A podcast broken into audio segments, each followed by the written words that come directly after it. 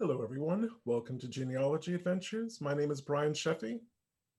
And I'm Danya Williams. Hello, everybody. And we have an awesome show for you today.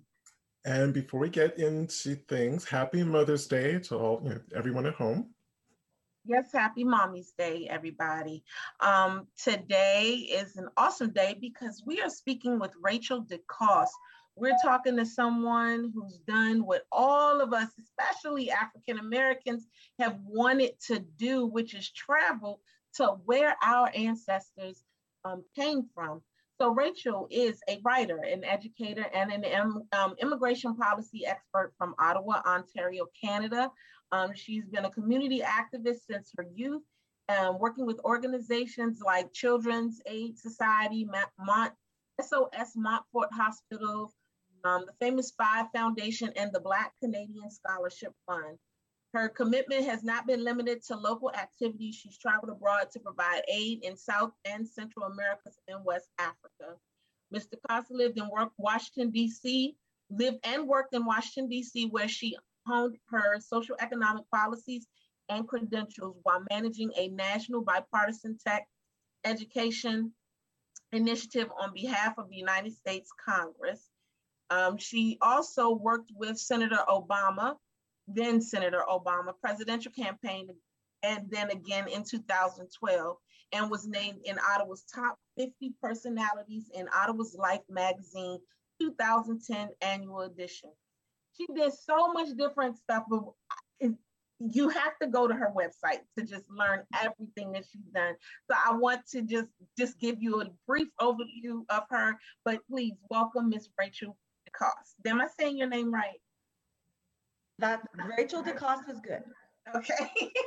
How are you today? I'm excellent. I'm happy to be here with you guys. That's good. I'm so glad that we're here to talk to you. Yep, so happy to have you on the show. so I guess it's probably a good idea to start at the very beginning. So presumably, you know, you have done the the African Heritage Tour, but taking a step back from that, I'm assuming you took a DNA test, and I'm sure this is something that our audience can really relate to. I mean, what what kind of prompted you to to do that?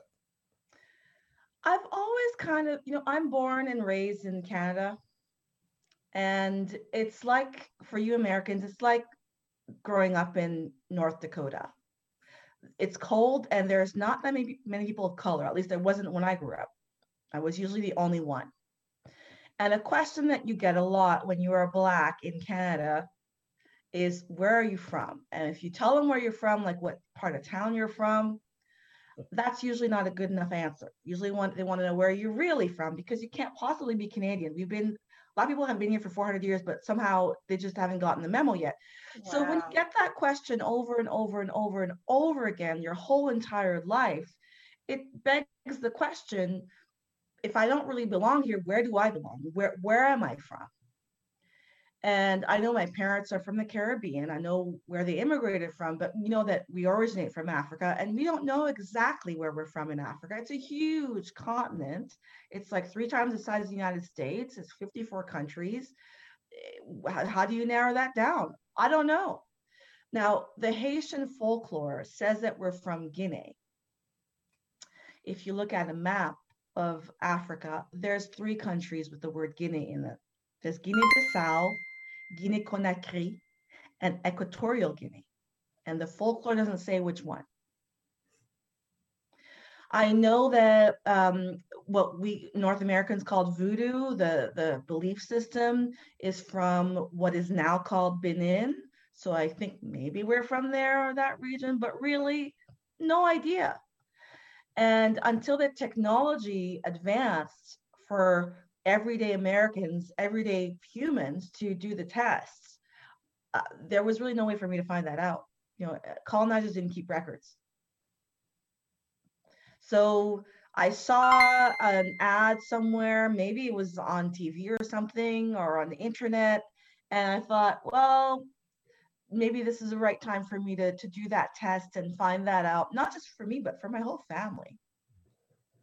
So I ordered online, I got the vial in the mail, I spit in the vial, and I sent it back. And a couple weeks later, I got an email with a map of approximately where my ancestors might be from. Now, like most um, most Black people in the Americas, I have some European heritage in me. So I already knew that I had some French in me because uh, the French are the ones that colonized Haiti. So that's not a secret.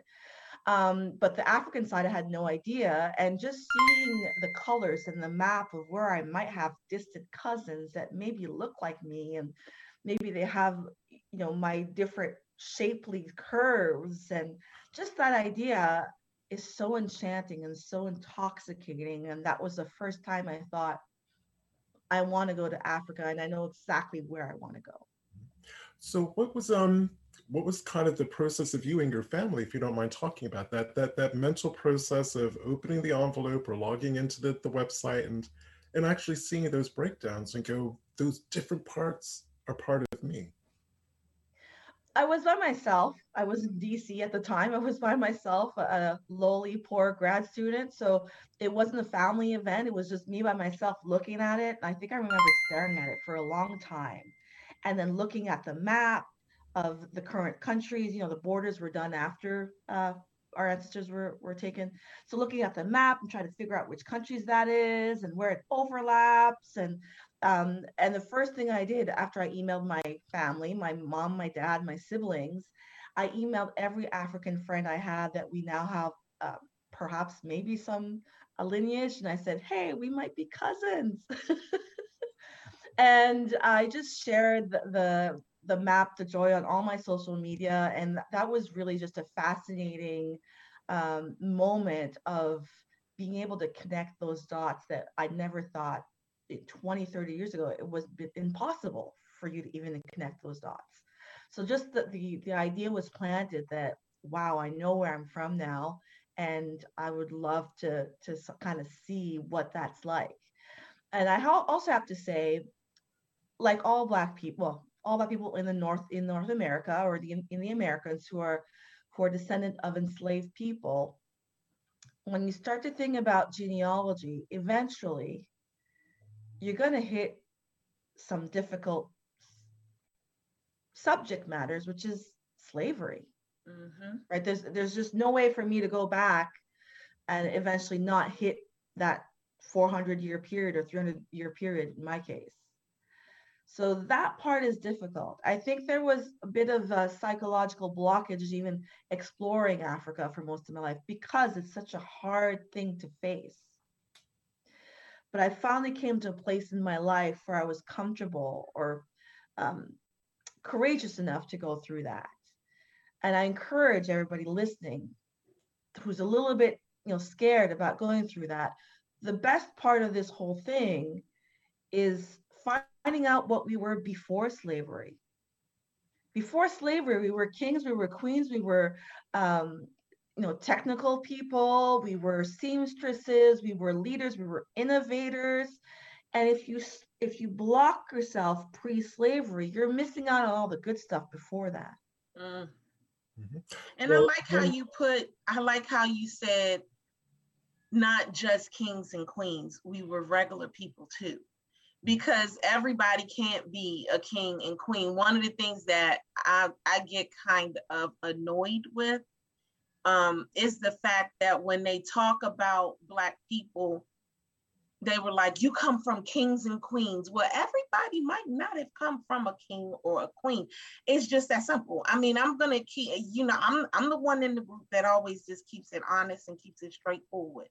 So I, I'm not going to say that I didn't come from kings and queens, but there's a possibility that I may not have. And whatever it is that I did come from, they were great folks because had they not been whoever they were, I would not be regardless.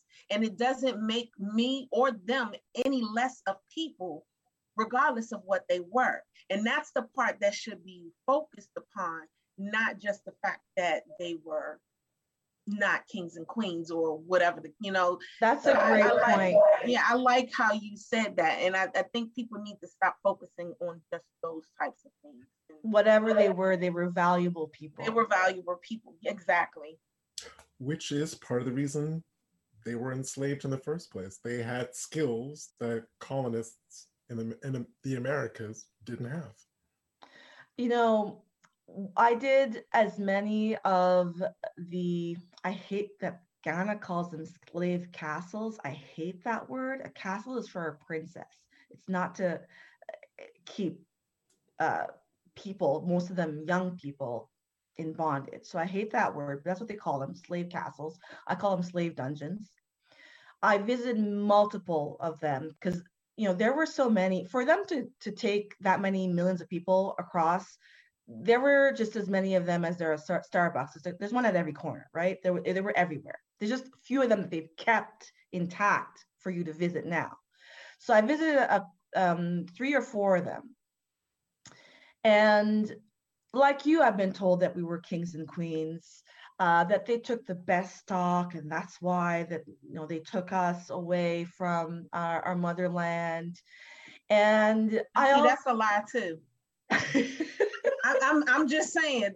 I mean, that's a lie too. I I have one you know caveat to that because I also did not believe. I thought it was just BS that they're telling us to try to make us feel better about this whole horrible institution. Um, but going through a particular um, slave pen, I guess that's the best word I could tell call it, in Benin, in Ouidah. It's one of the biggest slave ports that they had. About 2 million of us left from there. And going through that whole museum uh, with a guided tour, they explained how this whole thing came about. So they would orchestrate, according to this tour guide, orchestrate civil war among uh, ethnic groups. Mm-hmm.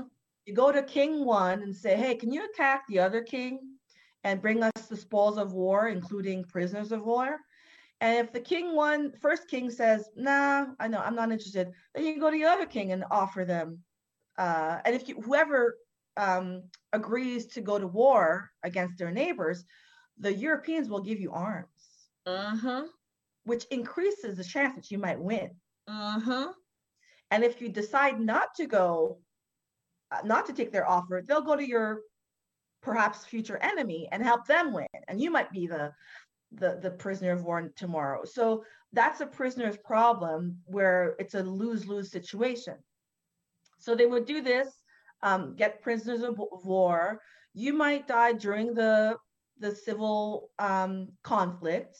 Uh, our ancestors might die also after this is over and they're prisoners of war and they're marched from the interior to the slave port. It might take days or weeks. You might die on the way. And then once you are put in a captive pen with uh, the what they gave you to eat was as much as you could fit in one hand or, or two hands on a daily basis, which is almost nothing. So you might die during that two to three month time where they are testing to see which ones are going to survive. Because if you can survive that, you might survive the middle passage. Then, if you survive that, you might survive the middle passage. I think about 30 to 40% of people died on the way. And then once you get to the Americas, you might die of starvation, overwork, um, torture, disease, etc. So when I was told all this stuff and realized that if we were betting in Vegas, you would never bet that, that you and I would be standing here right now. Hmm. We weren't so, I would never have bet that I would still be here. And in that in that way, I feel that they did pick the best or the best survived because if you're mildly weak, you don't survive all these um, obstacles. Well, that's strongest. It's not necessarily best. I got you there. I mean, that's strongest. Uh, the thing is, is that, like you said, if they went from King One and King Two and they pushed the people together, and whoever was the prisoners of war, these were prisoners of war that that that ended up losing. The, the prisoners of war are the people that were then shipped over. Yes.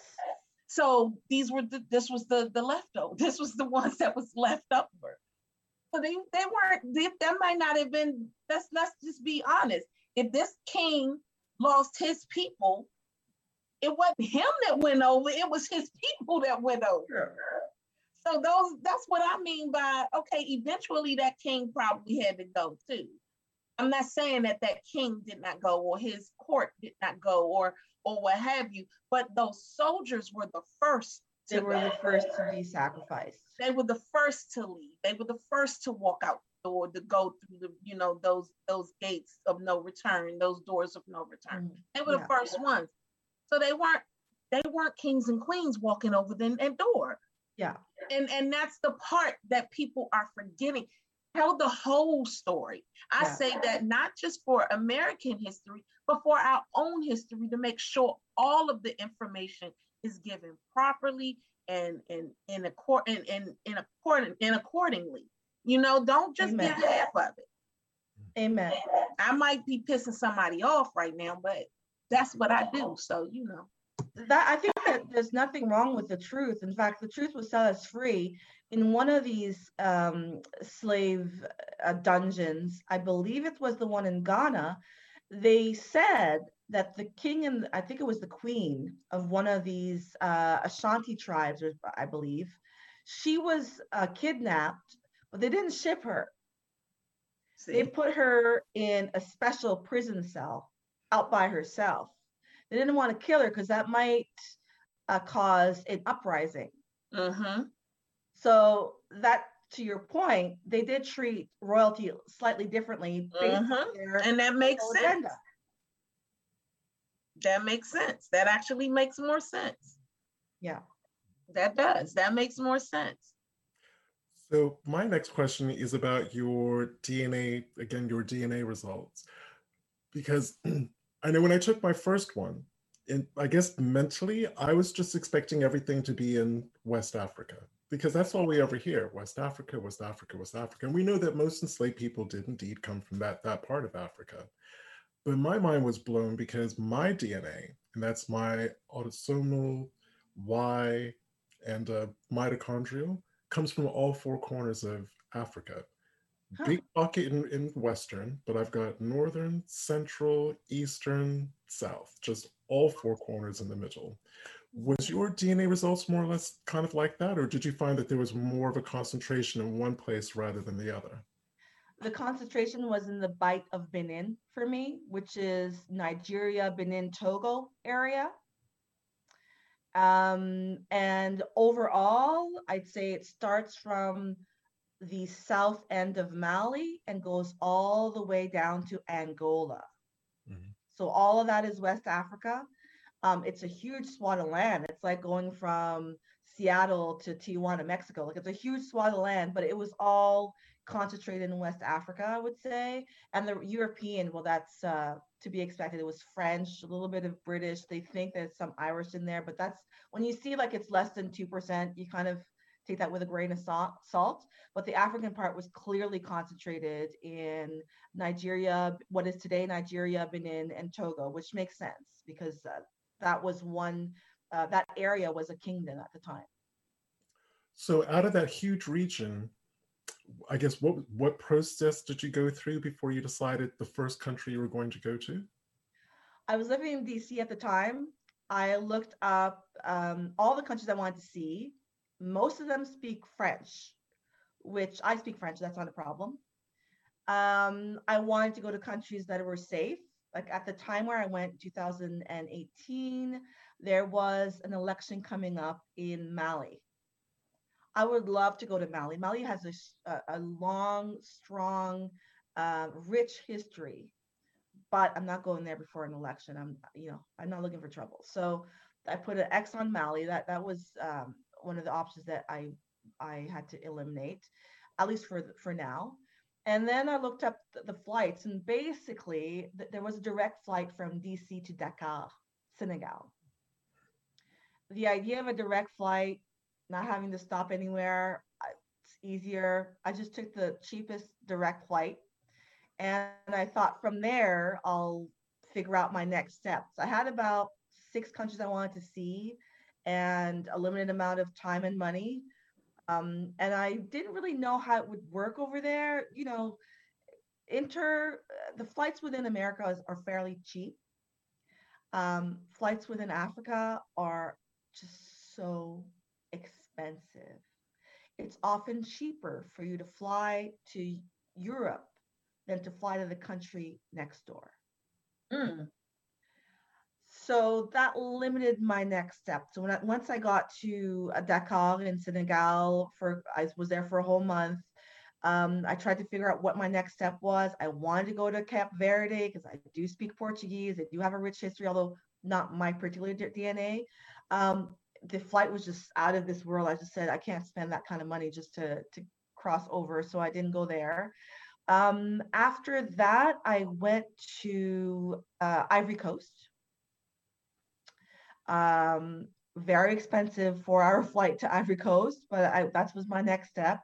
I spent some time in Ivory Coast because I do have heritage there. And then I went to Benin and Benin is a small, narrow country. So is Togo next door. So it's easy to just drive to the border and see the next country over. And after Togo, the country next door is Ghana. And you can do all three without taking a flight. Um, so that was really my, my next move. And I didn't go to Nigeria partly because the visa is expensive. That's another issue we could go into. And partly because Nigeria is a kind of country where you want to have a local escort you around. There's cultural cues that I didn't feel like I could navigate on my own. And I just didn't have that kind of person to guide me. So Nigeria is going to be for next time. Um, well, actually, that's a really good point yeah. because I think a lot of people from these shores wouldn't think about a different group of people. Um, would have so you know social their own social norms their own kind of permissible things that you can say and do. What would be a really good way for people to to research that? Yeah. I'd say that's a good question because i kind of learned as i went. Um i haven't seen any books that really delve into that. Uh, travel books might have a little bit of that. Um, just an aside, but when I went to uh, spent my six months there, it wasn't a planned trip. It was sort of like a last minute. Oh, my visa is ending next week. I have to get out of the United States. I can't work here legally. Um, my boss said, just go back to Ottawa and work from your mama's basement for six months. And I said, initially I said yes, but then I thought, I'm 40 years old. Don't really want to hang out with my mom that long. And if I can work remotely, I can go anywhere in the world. So I said, let me just work remotely from Africa. And that's that's really how this whole thing came about. So I think I had a week, a week and a half to plan this whole thing. I didn't have time to read all the books and get in, informed. Um, one of the ways I learned was by living with a local. So the first place I landed in Dakar, I stayed with a local. I got a room in a house with, with a local and I got to follow them around. They were really, really nice. Allowed me to follow them around. I could ask them dumb questions like, is it okay for me to do this? How do I negotiate with a taxi? You know, how do I dress? Uh, when should I cover up? Sometimes it's, it's just to be polite, you might have to cover your hair. So I had somebody to ask and somebody that could be that could be honest with me. Um, but I do recommend if you can, you know, do a little bit of Googling, I'm sure some travel sites might, might give you hints because you don't want to go there and insult them. Having said that, they do know, especially by the way we dress, if not the way we speak, they can tell we're foreigners. And they're a little bit more forgiving, or maybe very forgiving. So you oh. you just kind of you just you got your DNA and you just said, "Oh, I'm just gonna go and do this." I mean, you re- really pretty much. Yeah. And whenever I have to tell you, whenever I got in trouble, because sometimes I got in trouble for, you know, doing the wrong thing, being in the wrong line, not, I just don't know. And, um, or sometimes they try to swindle you. Um, they have words for white people that maybe are not flattering, and they might call me that. and they might try to swindle me in the market when I know the price is supposed to be five dollars. Why are you trying to get me for fifty? And I would come, I would basically make a scene and say, you know, this is my first time in Africa in 300 years. I came to the motherland to meet my family, and this is how you treat me. How is this possible? And then they would feel really bad. And they would say, okay, okay, lady, we're sorry. You're no, they call you a sister. Oh, then you're okay, a sister. sister. and then they would go back, go, they would treat you with a little bit more, uh, maybe not respect, but a little bit more um, consideration for the fact that we are the same. We're from the same family, distant family. So I played that game when I had to. Wow. so did you did you meet family? Your D, any DNA family? Unfortunately, the DNA test that I did, did does not give you names of family members in Africa. I did meet family in the Americas. Um, I found out through the DNA, the Ancestry DNA database of 18 million people. I found out that I had distant cousins in Miami, um, Georgia, NOLA, New Orleans, New York, Boston, a little bit in Canada, a little bit in the Caribbean. So that was kind of cool um, to, and some of them I got to meet in person, which is kind of exciting. Um, and it's funny, the one I got to meet in person, she just graduated with an engineering degree in Florida. And if you're if you're into tech, or I, that was my that is my career in tech, I know that there aren't that many black women in the tech field. Right. I've been the only one my whole career, which is over 20 years and to find out that the one other one of these rare gems is also part of my fam- DNA family was sort of like a hmm, is there something in our bloodlines that pushes us to these man male dominated lucrative fields? I don't know. I just thought that was interesting. Mm-hmm. But in Africa, no, I didn't meet anybody that I was knowingly directly related to. However, especially in the interior, there are certain villages I went to where I swear to God, I thought I saw members of my family everywhere in town. I did a double take. Like I thought, oh, is that my uncle? Oh no, it's a total stranger. They just look look alike. And it happened in that whole village all day. And I'm sure, I'm sure somebody from my lineage came from that village. I will put my hand to fire. I know it. Well, I'm going to say, and we can chat about this after the show, if you have any known links to Halifax and Nova Scotia, and you have DNA cousins in Georgia, may have an answer about that one. Okay. we can talk about that after the show. Perfect. Um, did you have an idea of any African ethnicities that you were, were connected to? And if you did, how did you find that out? I had no idea whatsoever. Aside from the voodoo connection with Haiti um, and NOLA, you know, we know about that. I thought there might be some DNA that might go to the um, the the birthplace of what we call voodoo, which is Abomey kin- Kingdom in modern day Benin. So I thought there might be something there, but I had no idea whatsoever. Um, and it's going there and seeing, you know, when you are a minority, um, especially us Black people, we tend to be taller and wider than what the model looks like in the rat on the rack. I know I have a lot of trouble finding pants that fit my my figure. And there are places in the motherland where you go and you realize everybody has that figure. Our figure is normal there, and they figure out how to wear clothing that fit properly often it's sometimes it's custom made. Um, but that's one one thing that I kind of took from them.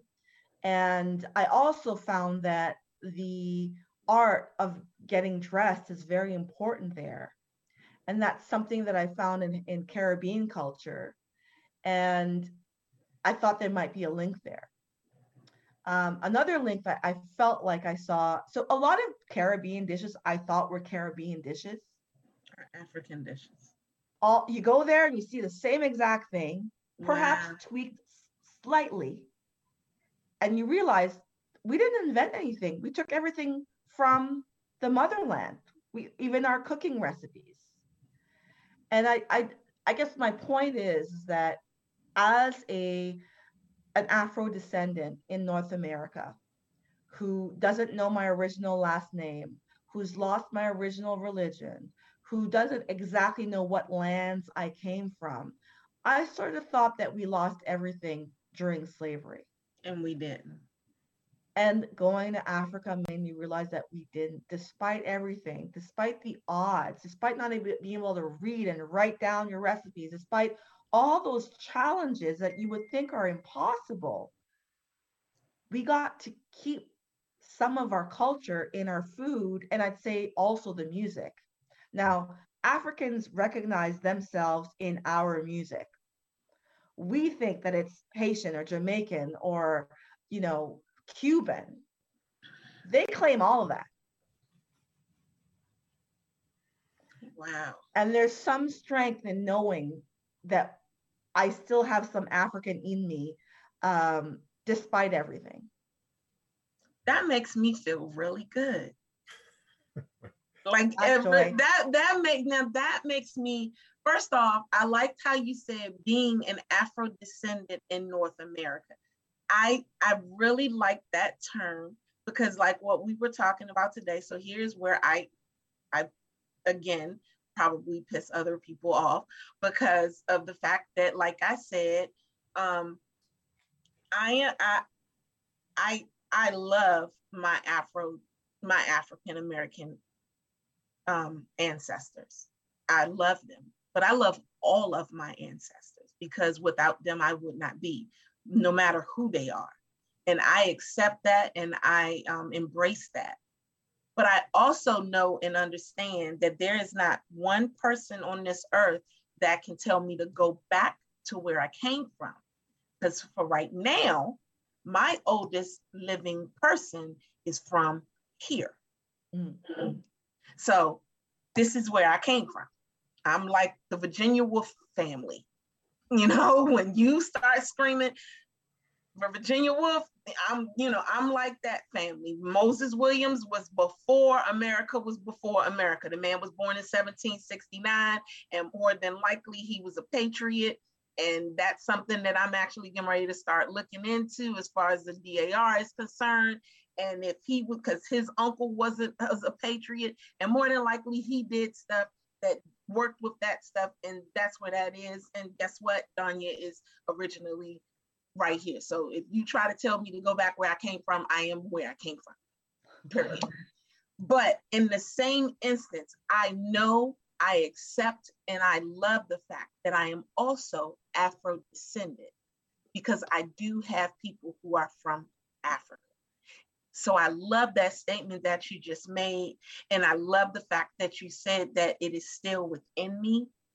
And that just really filled me up when you made that comment to know that I still have it and I didn't lose it. And it's just awesome. So thank you for saying that. Yeah, it took going to Africa for me to realize that, that we still have it. We still have it. Wow. We may have changed wow. the names, we may have changed the rest, you know, tweaked stuff, but it, in in its essence, we still kept that. And again, it's the simple things like there's a dish on my mother's family, and it's a family that connects Donnie and I because we're we're both cousins, and it's very similar to jollof. It's not oh. jollof. Oh. I wouldn't offend any African by suggesting that it was. They're touchy about that, let me tell you. but it was very reminiscent. It's very reminiscent of jollof. And when I actually had my first authentically made African jollof dish, I'm like, I grew up on this, more or less. You know, it's like I grew up on this kind of stuff um, the way that my family makes okra. Mm. okay, and I had a, a, an African um, okra dish, and I had sausage and pepper. It was beautiful. I'm like, yeah, this kind of reminds me of great grandma's okra. There and it's go. just staggering to think that after all of those centuries, that even though it's not the same, it's similar. Wow. Wow y'all making me wonder if my mom, if something my mother makes now is, I don't know, that lady got some good soul food, but you can see it. so, based on travel experiences, what are some of the ways that you would suggest anyone contemplating the kind of return visit to, to Africa, ways that they can prepare both, I want to say practically and physically, but also mentally and spiritually? I'm going to start with practically.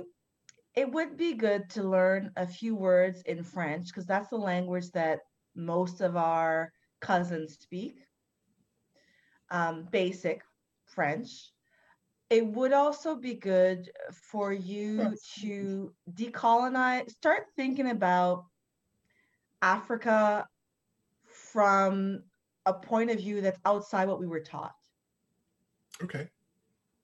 I'll give you a, a specific example because Yeah, I I was gonna know, say, give me, give, give us something more, a little bit on that. I was I was raised in a North American school system, just like you were, where if we hear about Africa, it's pretty much all negative. Yeah, Uh, if we hear about it in the news, it's negative. Mm-hmm. It's war, it's bloodshed, it's just backward stuff.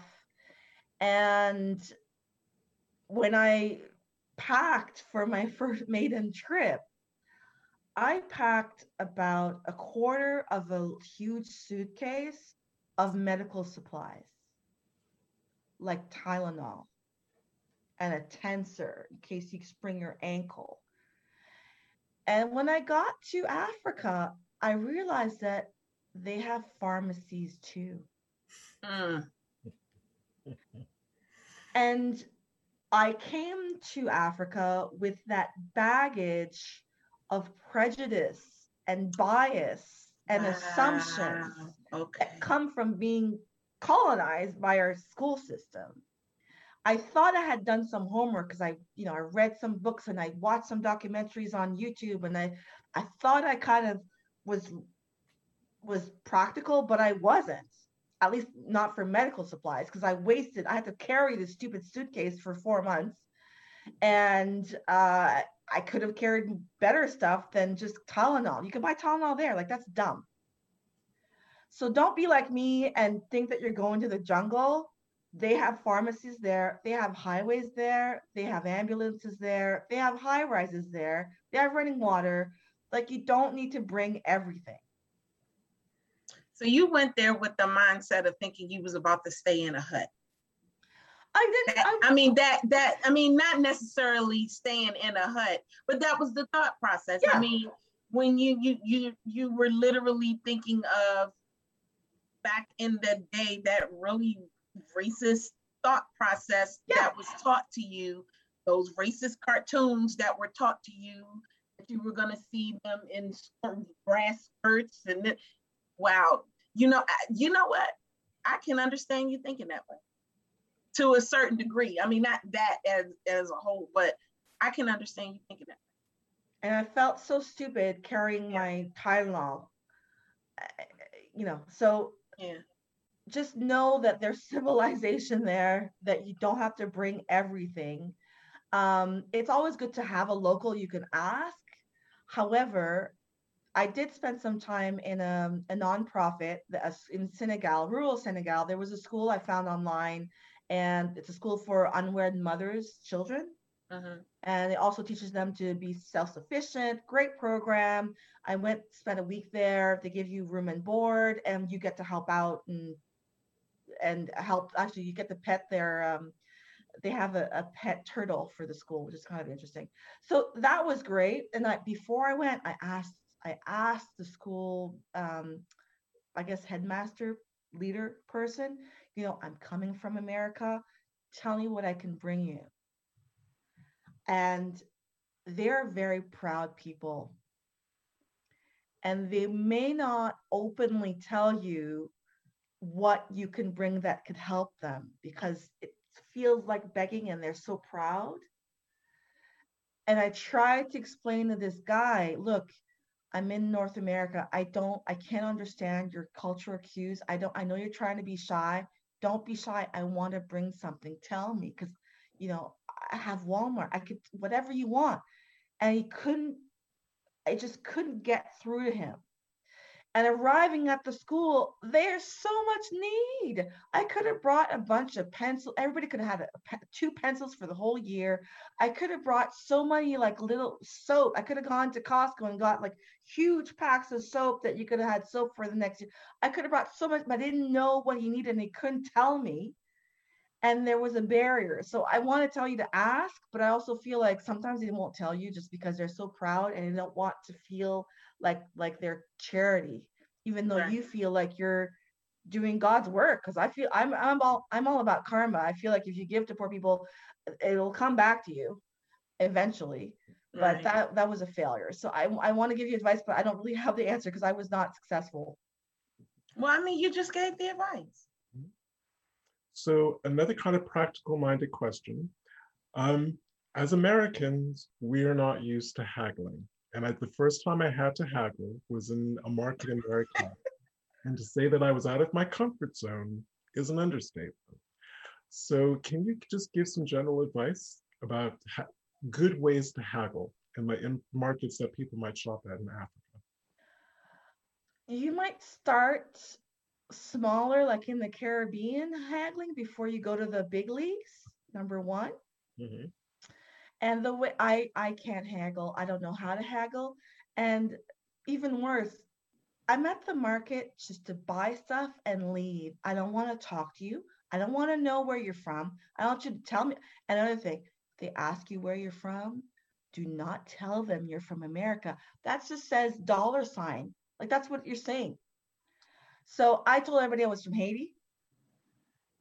I told everybody I was a secretary. I'm not going to tell them I'm an engineer. Like that's that's just saying like that's just saying dollar sign. And still they try to they, try to swindle me. And I ended up having to go to the market with an escort, with a local escort that I would get at the hostel or a neighbor even or a neighbor's child, doesn't matter who, as long as they're local and I tell the local what I want and they do the haggling. But I just was never, I never got good at it. And I also feel like my skin color revealed too much. Um, one of the things you have to know is that in Africa, or at least parts of West Africa I visited, people don't wear sunglasses, even though the sun is bright and killing your eyes. It's not part of their culture to wear sunglasses all day. Although for a North American, I need them yeah. to breathe. Like I, it's a necess- necessity for me. So as soon as you walk outside with your sunglasses, you're basically announcing to the world that you're a tourist. And that doesn't help at the market. And another point I want to make is that in North America, I'm dark skinned. In West Africa, I'm Mariah Carey. they know right away I do not blend.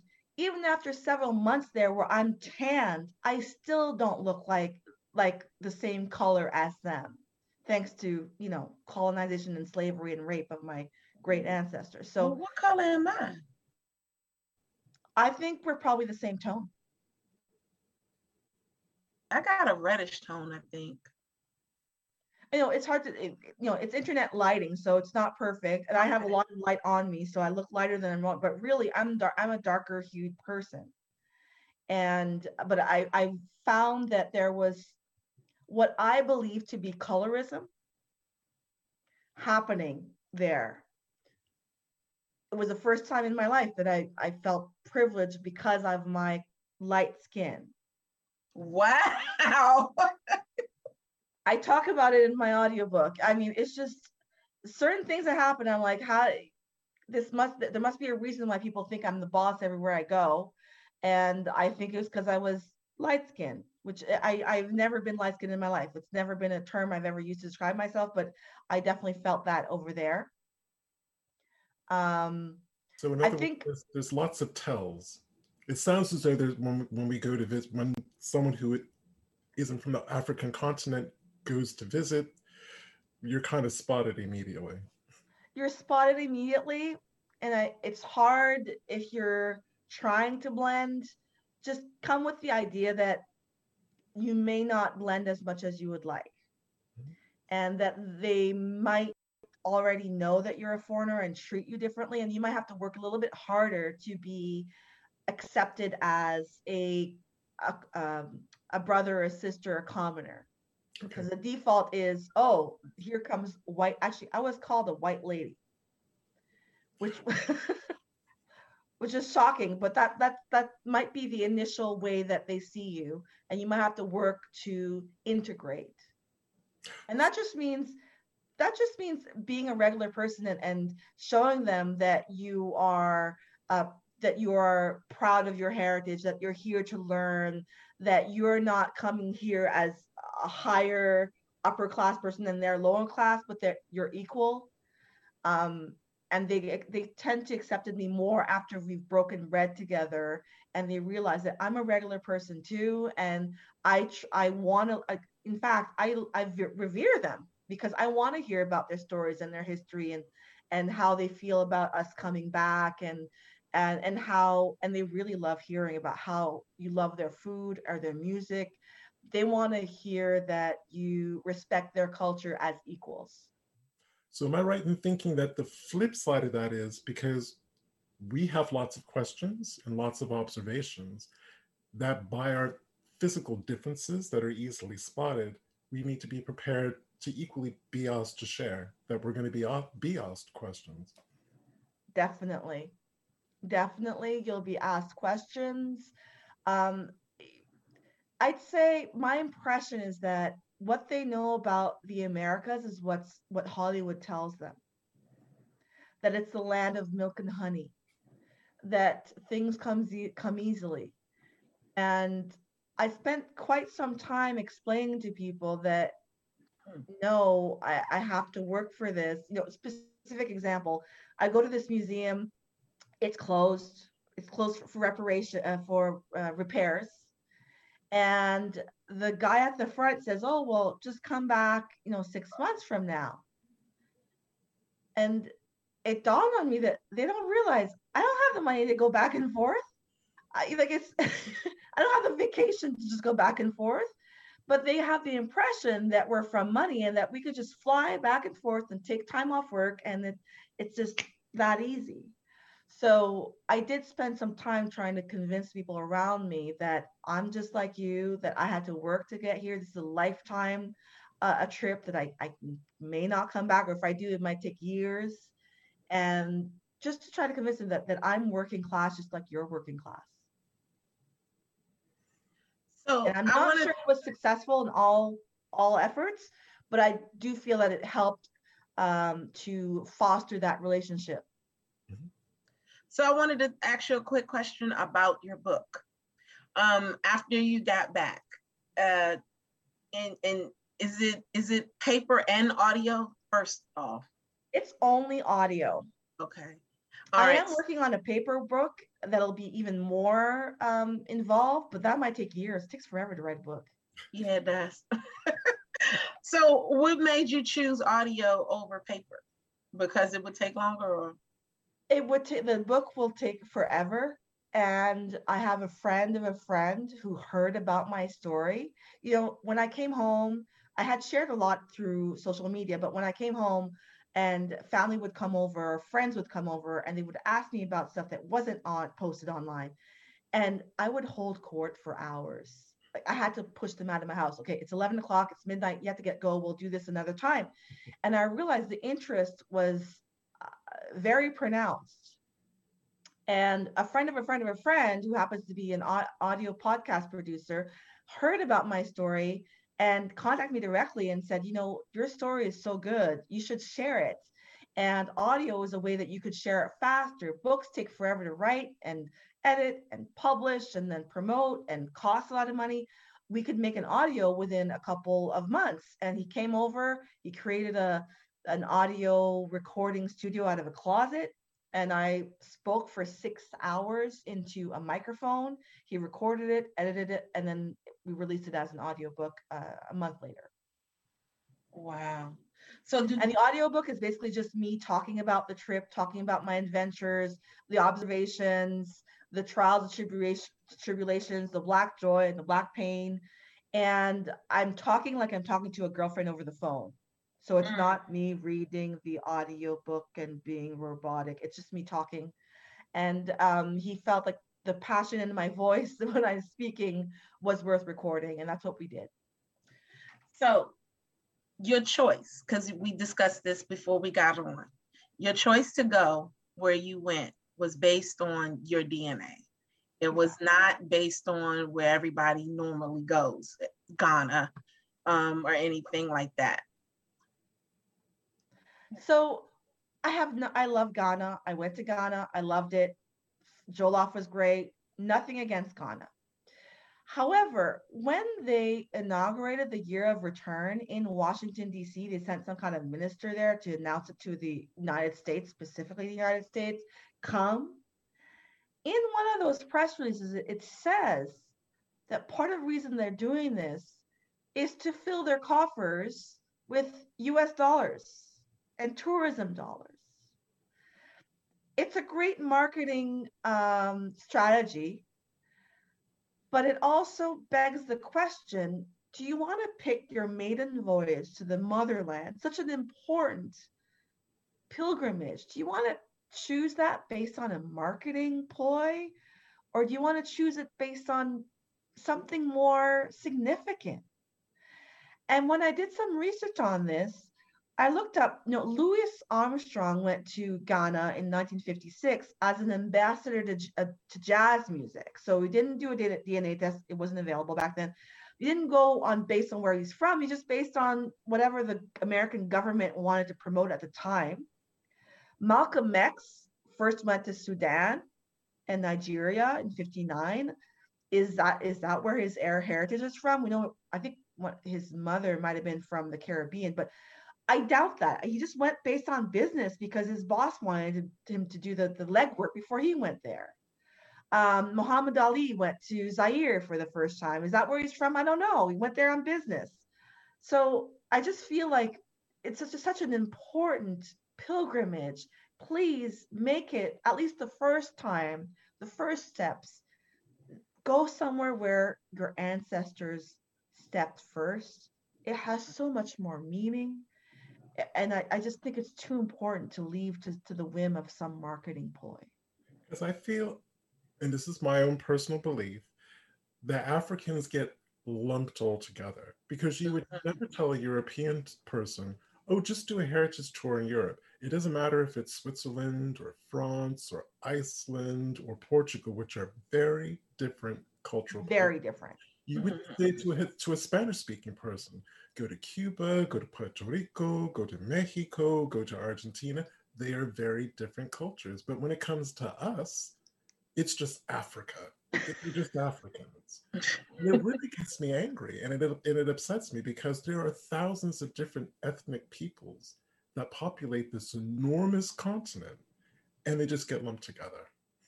I think it's one sad. of the reasons why they say that though is because they think about the the doors of no return and they but a lot of people don't realize that there are several doors of no return yes and and and, and that's the part that they don't get but the i think the, the most famous ones are in ghana if there's I'm two not, in ghana there's one in benin there's another one in Gorée in Senegal. Those are the big ones. Mm-hmm. every country, literally the whole um, shoreline of West Africa. There was one at every corner. It was like McDonald's. Right, right, right. But but see, but people aren't. It's not because again, it's not taught in that manner. It's as if there was only one door of no return.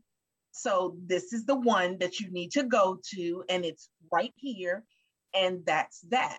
So I think that's why you know people are are looking in it at it in that manner and in that way mm-hmm. and and that might be it um but we have come to five minutes out of the show. And rachel you're awesome. Thank you so much. Thanks for having me. You it's so great to talk don't get off. just don't as passionate as i am about our history and our heritage. I feel the passion from both of you um, and thank you so much for having me. It's been a great conversation. Yeah, it has. like I said, thank you so much for being on the show. So, and we do we have any questions from the, the audience? No, one guy said that he thinks you he said he thinks you're related because he said he said you might be Dallas Henderson said you might be my cousin. I am 32% Nigerian, Mali, Benin, and Cameroon and Ghana. Sounds like my most of my DNA. Yes. Yeah. So he says that, and then you made a comment. You also um, made a statement saying that um, you you felt like when you were in different areas that you saw your family. You know that probably was your family.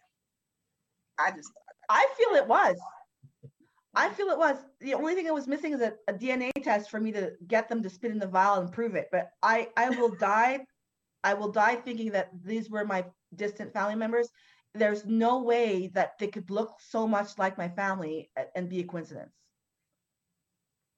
Yeah, yeah. That's the other thing that I'm hoping that the big DNA companies will get better at is as their African DNA data sets get better, more sophisticated, and larger, more representative of the peoples that live there, hmm. that will start telling people instead of just saying Mali, give you what the highest population group in Mali is this ethnic group to be able to give us that kind of breakdown like they do for Europeans.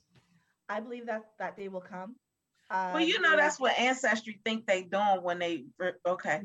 when they think they're removing the the white people from our DNA. That's that's what they think they're doing. That's but the, I, I just don't feel lie. like I agree with you, but for me that's the big lie because again, the average African American has 14% European DNA. So now you're going to hide their European ancestry from them. Uh-huh. but that's what they think they don't that's what they think they're doing, but that's not what they're doing. No. But but that's what they think they're doing. Then in the same instance, you have in in, in defense because I can go both ways. In the same instance, you have the African ancestry who says that they can pinpoint your tribe, which is also something that I don't believe can be done because your families come from everywhere. So to say that you are pinpointing down to the very last tribe is saying that you're that this one person, there were millions of tribes. First and foremost, Africa is a continent, it's not a country. It is hundreds of countries within the continent of Africa. So you're saying that all of these different places, you're pinpointing one person out of this. It, it's impossible. It's impossible. So, yeah, that's just my thought process. It's clear that some companies are playing with our emotions as Afro descendants. Um, and I think that it could be lucrative for some of them. So you got to parse through that. Yeah. You got to parse through that. Yeah. So before I leave you, I want to tell you that my book is my audio book is available. Yes. Um, I will create a, a discount code. Everybody who uh, goes on this show gets a discount code, um, 50% off. Let's create the code right now. What it'll be? It'll be Africa. Okay. To me. So write the word Africa, all lowercase, um, until the end of next month. You'll get 50% off, and the book is available online at yearofreturnbook.com. I have already put it in the in in the chat, but we will redo it with the um the discount code, and Brian will take care of that. But mm-hmm. thank you so much. Don't leave the the chat this this area. Oh, I'm I could say as long as you want. and but thank you guys for you know joining us next week. Brian, you want to say that real quick? Next week we are touching on policing African Americans from slave patrols to police departments, and that is with retired police chief Ralph God- Godbey. Yeah, that's gonna be a touchy subject. So you guys come on through. Y'all know my mouth, so it's gonna be good. So until then, enjoy the rest of your Sunday. Again, have a have a wonderful, blessed uh, Mother's Day. I'm Brian Sheffey. And I'm Donya Williams. You guys have an awesome day. Enjoy, rest, be good. Love you guys. Bye-bye.